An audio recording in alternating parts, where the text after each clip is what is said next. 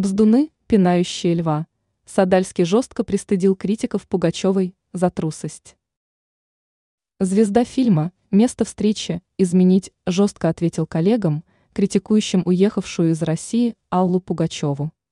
Заслуженный артист РСФСР Станислав Садальский назвал бздунами тех, кто в это время вдогонку пинает Пугачеву, которую он сравнивает с мертвым львом. С началом СВО Примадонна российской эстрады вместе с семьей уехала из России в Израиль. Садальский выступил с защитой в адрес певицы, которая после обострения ситуации вокруг Палестино-израильского конфликта временно перебралась на Кипр. Актер в беседе с АЕФ.ру заявил, что сегодня Пугачева зачастую подвергается жесткой критике. Он считает, что его коллеги незаслуженно обрушиваются критикой на звезду эстрады.